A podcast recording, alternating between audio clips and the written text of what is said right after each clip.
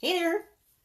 Winning customers to supersize your business. I want to talk about that a little bit today. As I mentioned, I'm doing a women's summit, so everything this week and probably for the next couple weeks in my mind is all about customers, winning customers for your business, for your organization, because without customers, we don't have a business, right? I mean, the only reason we're in business is because we're serving other people. So let's talk about that very first sale for new customers and that what what the important important important components are to that sale.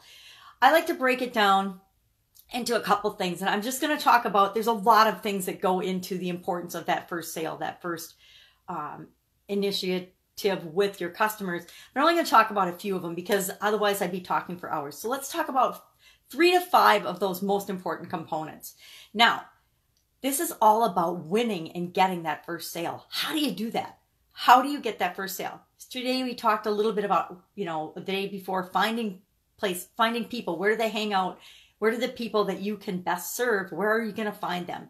And yesterday we talked about getting their attention. I'm not going to talk about that today, but how do we, in this noisy world that we live in, how do we get their attention and get them to notice us in the first place? And then when they do notice us, what are we going to do to win that first sale?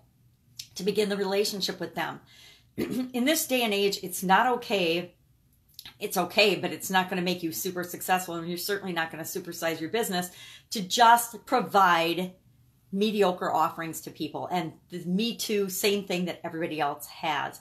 You're going to have to wow your customers. When you win them, you're going to have to wow them. You're going to have to do things and be better and meet their needs better than anyone else. And you're going to have to do things in your offer because we're not just going to sell them a Pillsbury Doughboy or a pen, we're gonna we're gonna create an offer around our product or service so that it's we're going to package it up in a way that appeals to them and makes us unique and stand out from the crowd.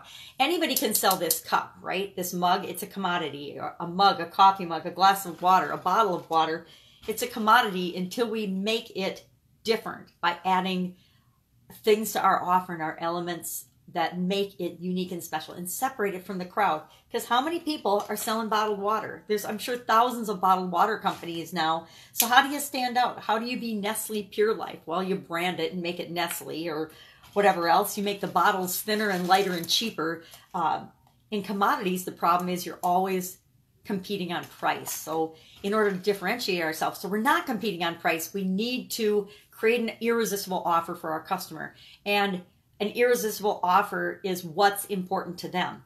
We need to appeal to their emotions. We need to increase their status because people buy based on emotion, not based on features of a product. So we want to always be telling them this is the benefit of this product or service for you. This is the component of the offer and why this makes this so much better for the result you want to get than anything else out there. So we want to appeal to their emotions. We want to increase their status. We want to wow them with our offer by including things that are what they want, not necessarily what we want to provide or do, but what they want. And keep in mind, we don't have to be the one that provides or does everything. There's a lot of creative ways to put things together in packages that appeal to people that don't mean more work for us. We remember we're going to always be resourceful, not think that all the resources have to come from us. The other thing that's really critical when you're having that first experience with a new customer and mapping out the whole experience. We talked about this a while ago about you need to know what the experience is that you want your customer to have. You need to actually think about that, plan that, experience it yourself and map it out. And their entire experience has to be what they expect and how they want it to be. You have to remember in your offer and in your experience and in all your contact with this first new customer to be answering their three primary questions. What results are they going to get? What problem is your product or service going to solve for them? How long is it going to take for them to get that result? And can they actually do it?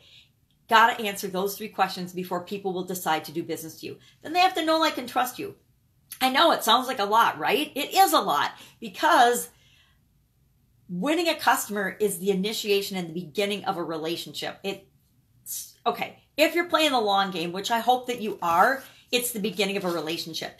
You want this first contact to be so amazing that they want to come back and do business with you again. And you do that by meeting their needs, by wowing them in the offer, by initiating a relationship, and then by never ending continuous improvement, nonstop serving to that customer and making sure that it's all about them.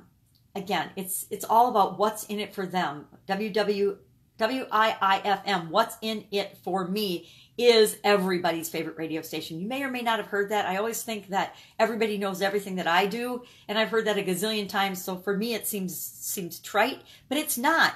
Everybody on the planet, everyone in the universe, is out for themselves first, and I don't mean that in a bad way. I mean you got to take care of yourself before you can take care of anyone else. So we have to do what's right for our business, but we also have to keep in mind that without our customers, we are nothing. So, whatever we can do to serve them better and continually improve and always be giving to them is going to benefit us. There's a rule of thumb, and I abide by it, and I think it's awesome that if your your pricing and what you offer to people needs to be 10 times more valuable than the amount of money you want them to exchange for whatever it is that you're offering them. So if I'm selling this cup of coffee for $2, it has to really be worth $20 in the person's mind that I am selling it to, or it's not a good exchange. That's the point we've gotten to in the world. People are um, they're sophisticated buyers and we need to treat them as such.